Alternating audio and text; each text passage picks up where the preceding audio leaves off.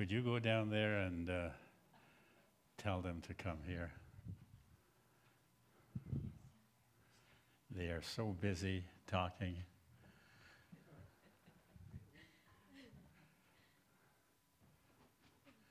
Just in case. Just in case I become a mother. Just in case. Uh, that uh, the roses won't blossom that year.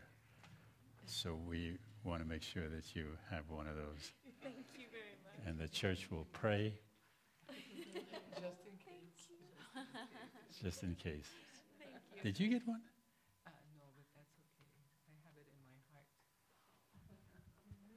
I'm going to get one for you.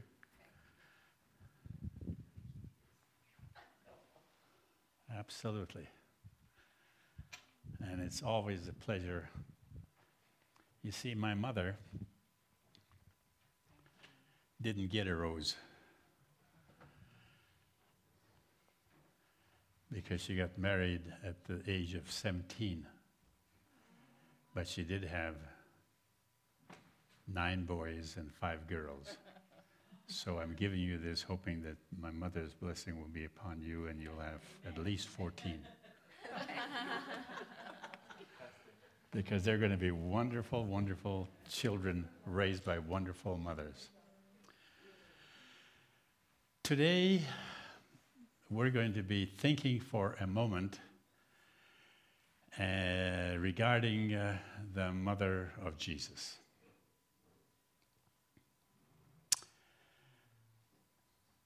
And I'm going to have it in the sermon in such a way that you will say, Oh, yes, that's right. It happened some 2,000 years ago. And the mother of Jesus was so blessed that God blessed her in a way where Jesus, the Son of God, divine, was born through her to save you and me.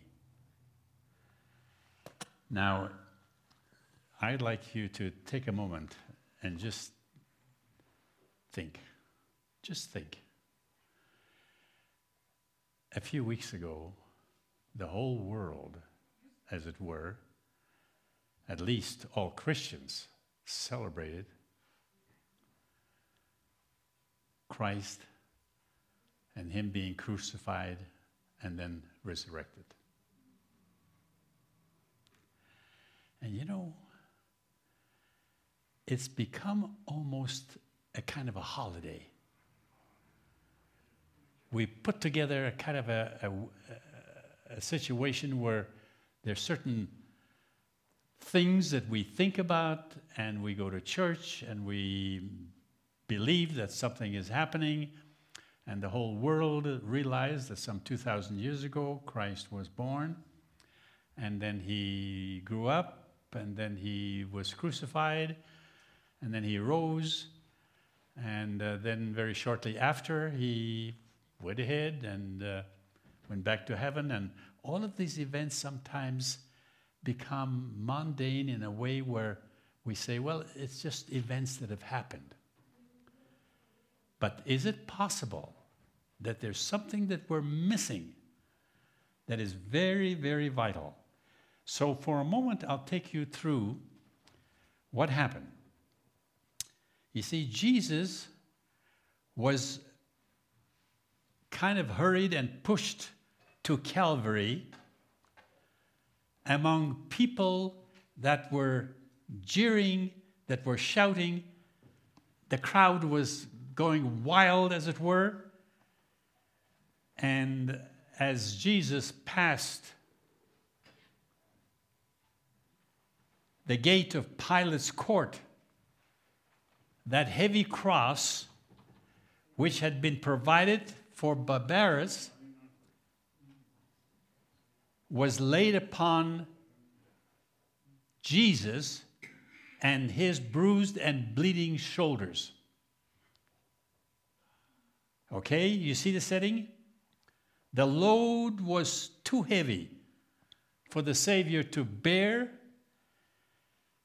because he was suffering and his condition was appalling. Now, just think some 2,000 years ago, when that cross was put upon Christ, he just took a few steps and collapsed, fading underneath that cross. Jesus was revived for a moment. The cross was again placed upon him. He staggered just a few more steps and fell again. That's what the Bible tells us. I'm giving you a summary. He fell again to the ground as if he was lifeless. No energy. What do you think those that were persecuting him? They realized then that it was impossible for Jesus to carry his cross all the way to Calvary, to that mountaintop. And did you know that somebody was coming toward the procession that was going to Calvary? And it was none other but, but Simon. And he was going the opposite direction. They saw him and they demanded that he take the cross and carry it for Jesus.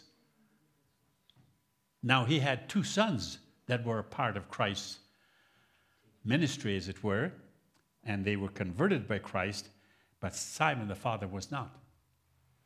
But here he was asked to carry that cross. It's rather interesting that that type of a situation came up, and here he carried the cross. And the burden was very heavy for him.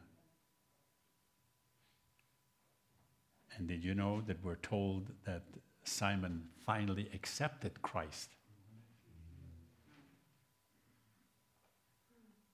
Just think for a minute our Sabbath school lesson. Our Sabbath school lesson. Some people, Elwin, I think was you, that said, yes, we should give people very important jobs as soon as they come into the church. I'm wondering what would happen if we gave jobs to people that don't even come to church in this church and have them carry a burden. Would that perchance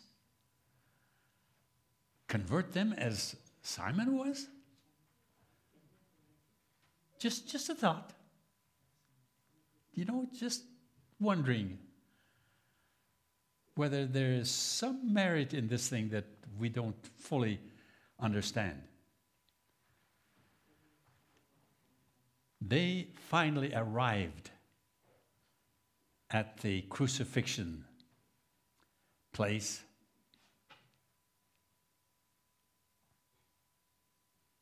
First, they put the two thieves on the cross. Did you know that the Bible tells us very clearly that those two thieves refused. They had to force them to be put on the cross. And we're also told that Jesus didn't resist at all, he gave himself to the world. Could you see that scene going on? Let's take one other part the mother of Jesus.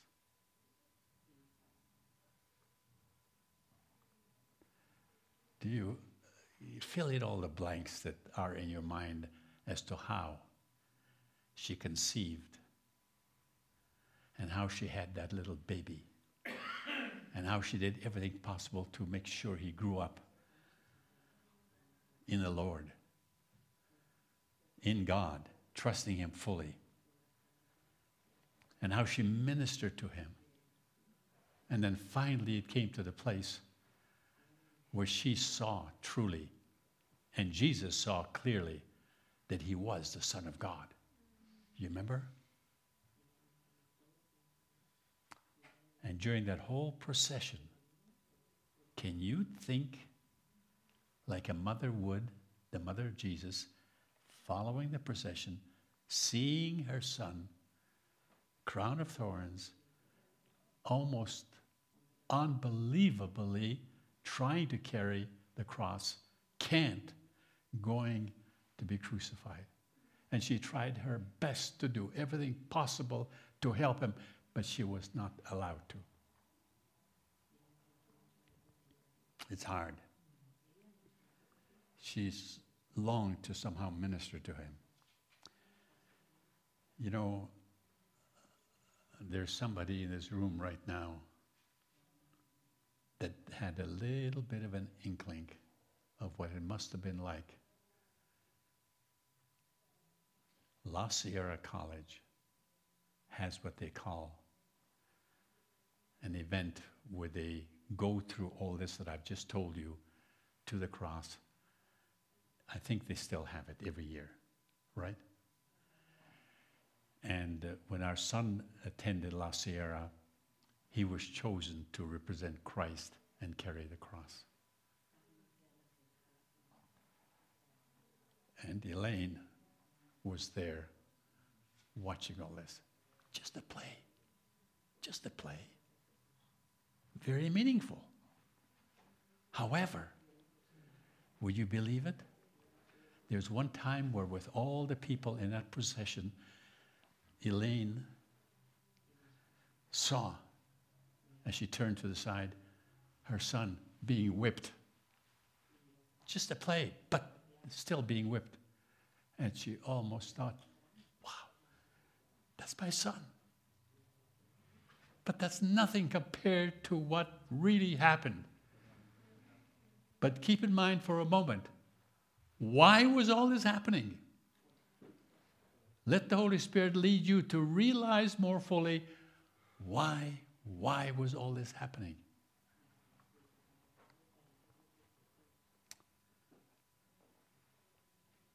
And I'm sure that the mother of Jesus thought for a moment that he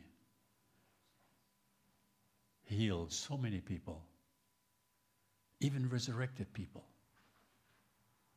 And here he was going to Calvary, as it were, to be crucified. Yes, not as it were, but to be crucified, to save the whole world from not dying. So she saw Jesus, the mother of Jesus saw him with his outstretched arms on the cross. She was there, she watched it.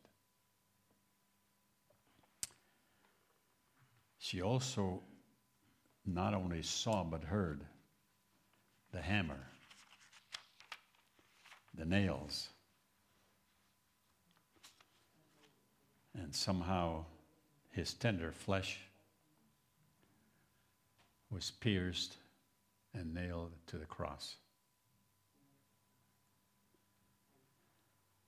And you know, it broke her heart.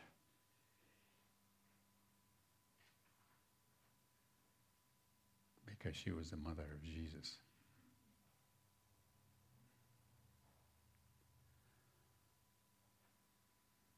And during all this time, Jesus did not complain, did not murmur, nothing.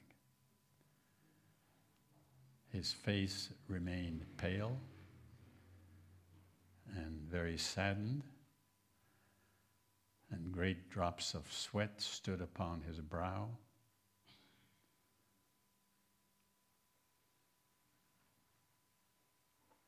And the disciples that were with him for three and a half years fled.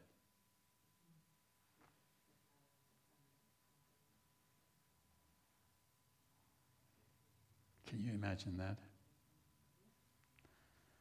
And in Isaiah 63 3, it says very clearly that he was treading the wine press alone, and of the people there were none with him that really were supposed to be with him. Did you know that the soldiers were doing their dreadful work?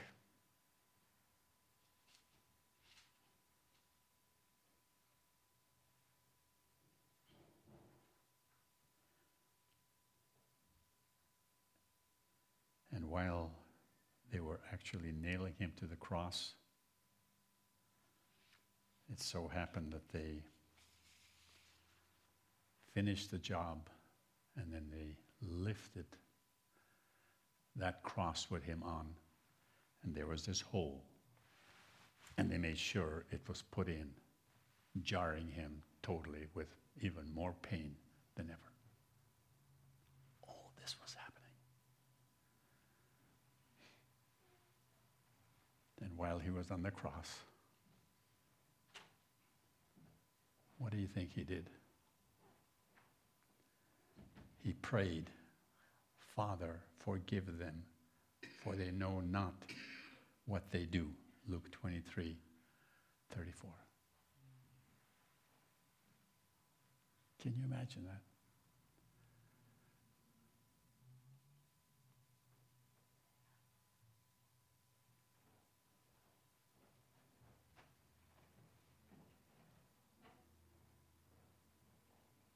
She needs to be here.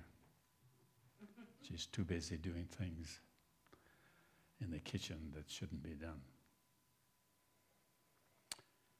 So Jesus prayed, Father, forgive them, for they know not what they do. And they didn't know what they're doing.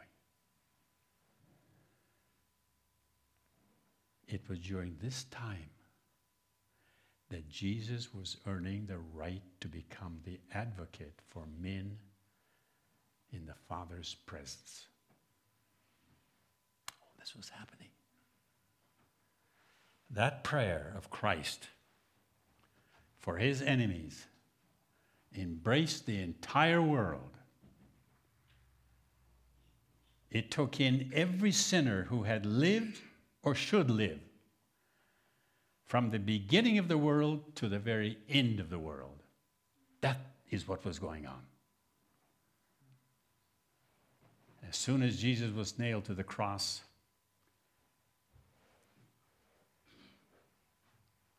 it's rather interesting to see exactly what was in his mind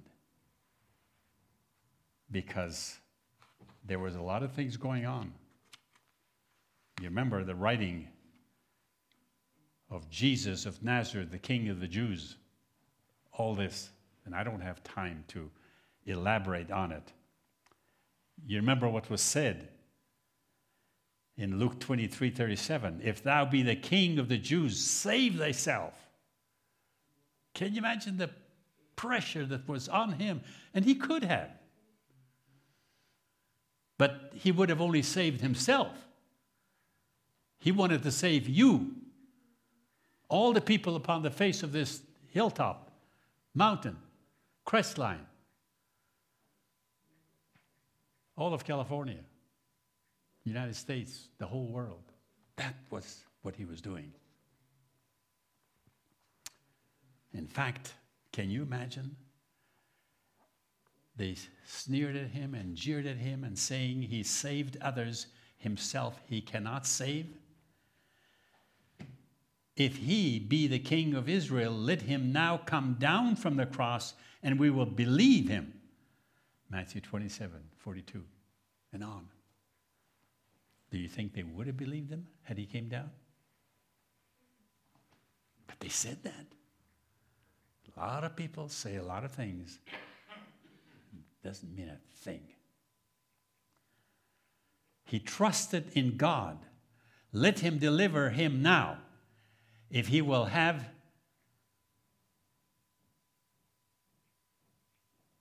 if he will have him. For he said, I am the Son of God. Can you imagine the theology that they were trying to portray to Jesus while he was on the cross?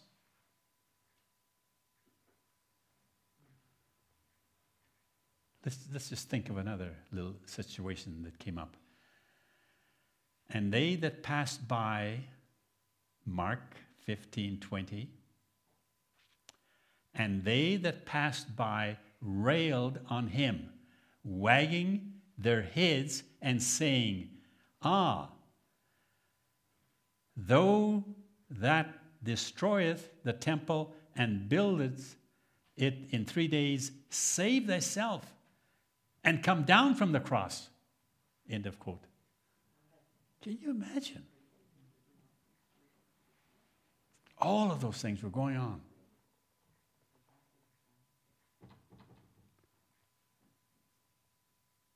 Let's take a moment about the soldiers that put him on the cross and what happened. If you look at the scriptures, there's that thing that you can get the feeling. And I'll give you one Bible quote, but before that, it says the um, feeling soldiers divided the clothing of Jesus among themselves. They divided it. Now, keep in mind that they also cast lots.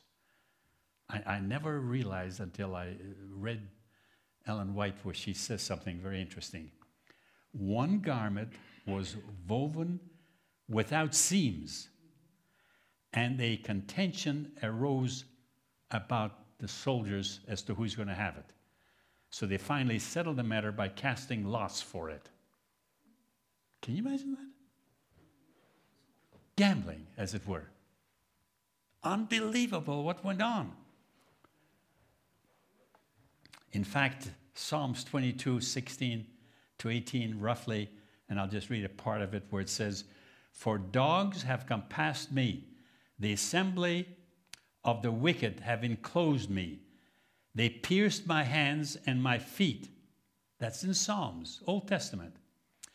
They part my garments among them and cast lots upon my vest. The Bible was full of Christ being born, crucified, and also risen. And did you know that there's something else that has happened that I thought would be very, very interesting for us to see?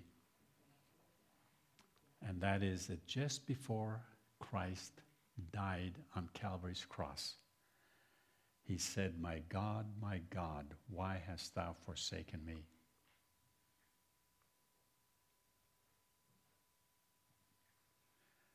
Very significant. Because every child born upon the face of this earth has lived and will die. However, I want you to know that unless they accept Christ paying on Calvary's cross for our sins,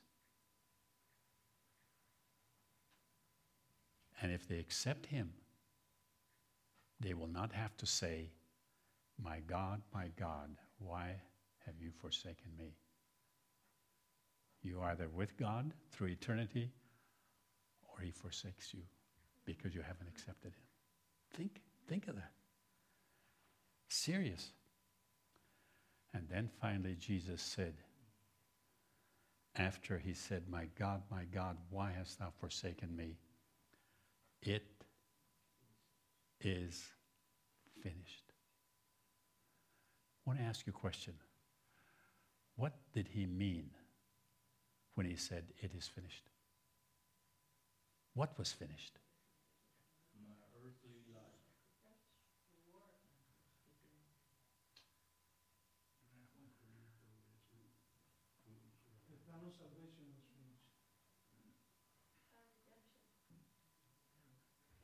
He had a mission when he came to earth.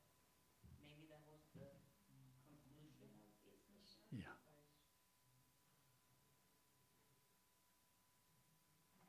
All what you're saying is so true. And you know, when he said, It is finished, he said, Father, unto thy hands I commend my spirit.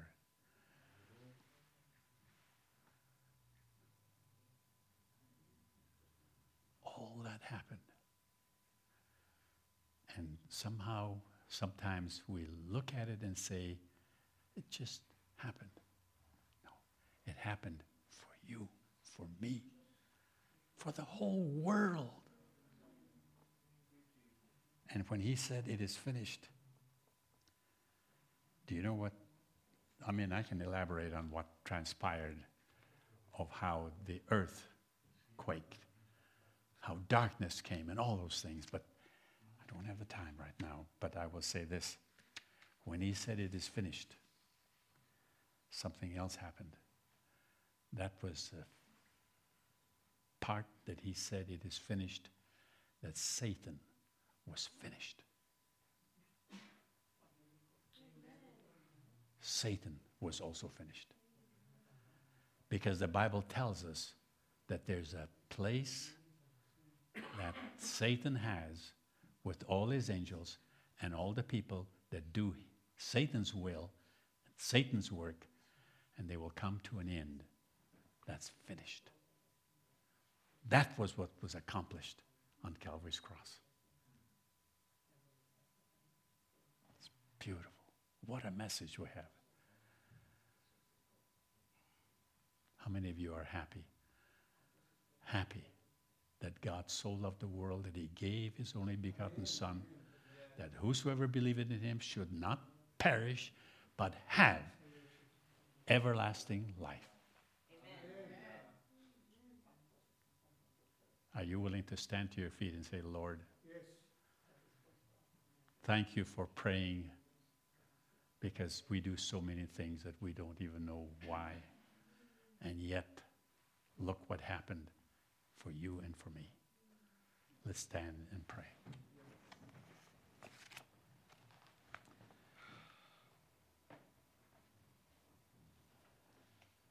Our Heavenly Father, we just took a few minutes to remind ourselves from the scriptures of what transpired some 2,000 years ago and all that was done by Jesus, who God so loved the world that he gave, and Jesus came and did it all for you and for me. We thank you, thank you, thank you over and over again. And help us to be thankful throughout the ceaseless ages of eternity, to be thankful forever and ever. We thank you for each person that's present here. And help us to remind those that are not here of how precious God is and always will be, that He so loved, He gave, Jesus came and fulfilled and said, It is finished.